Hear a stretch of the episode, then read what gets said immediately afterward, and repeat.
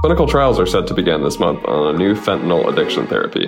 The monoclonal antibody from Cessation Therapeutics recently received FDA approval for human trials and prevents fentanyl from reaching the brain, which helps protect people from overdosing.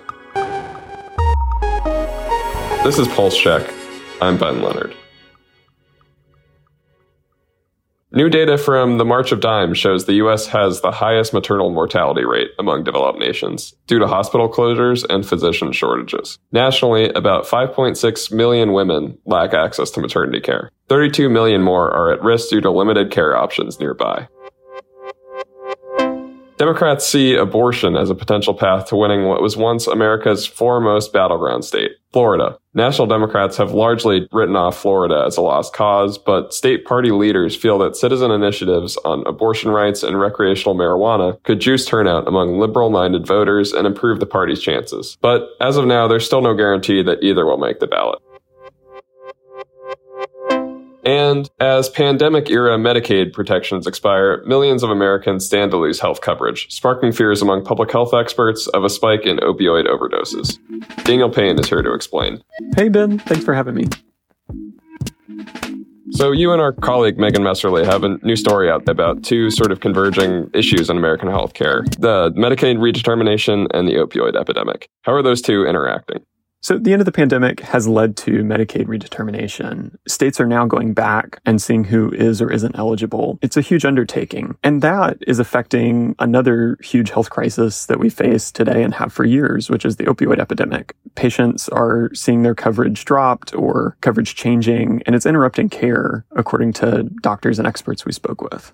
What are experts and doctors saying sort of should be done to address this? Experts are really focusing on continuity of care. So people who have opioid use disorder having stability through their treatment. And that means that when their coverage is lost, that can disrupt care. So whether that's through Medicaid redetermination or through insurance plan changes, lots of doctors have seen people getting cut off care. They stop showing up. It becomes unaffordable. So it becomes a big problem. And that problem grows significantly when you have a huge effort across the country to catch up on pandemic policies where people weren't being taken off Medicaid. And now at once, a ton of people, a historic level of people are being taken off Medicaid.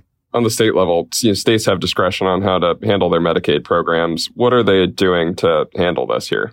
Certainly. So some states have identified grants that can help cover people who don't have other types of coverage. So that means that if someone is going to an opioid use disorder treatment center of some sort and they're no longer covered through Medicaid, those centers can get reimbursed through state grants. So some states are really looking at those as an immediate solution to deal with that and keep coverage going for some patients. Other states are really taking a more general approach. I mean, it's a ton of work for these states to get through the redetermination process. So it's been difficult for some to identify every single downstream effect of that process, including for the specific subset of patients. So some are really focused on keeping everyone covered possible that is legally eligible and going from there, taking a more generalist approach and really putting it in the hands of providers to reach out to their patients and try to get them through the process.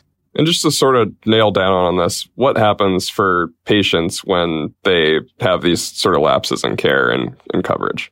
Certainly. So I talked to a few doctors who were saying that they had patients who, through the pandemic, had, because of chronic pain, been on opioids and over recent years had gotten off of them completely, found other treatments that worked really well, and redetermination happened. They lost coverage and they could no longer afford those other treatments that were being used in place of opioids. One doctor said that he had a patient who was completely off of opioids, he believed. And then soon after redetermination, he came to his office acting very erratic, asking for a prescription. So, though it's hard to tell the breadth of the impact of this issue, doctors are certainly seeing it on the ground in patients that they're seeing day to day.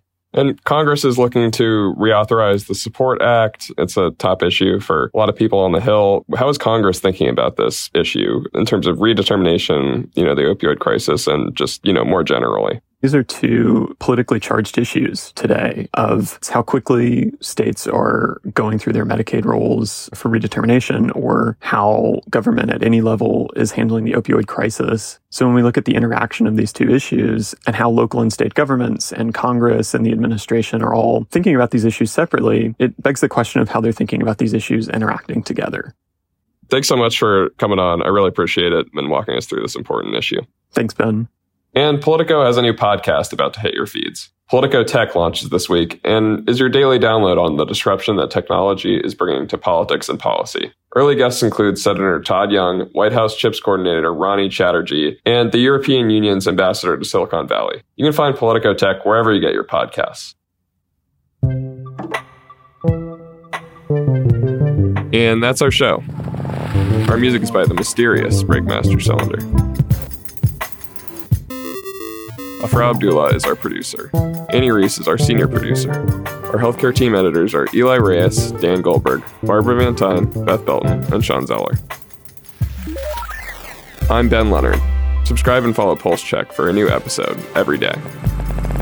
And subscribe to our newsletters where you can read this reporting. That's Pulse, Future Pulse, and Prescription Pulse. Thanks for listening.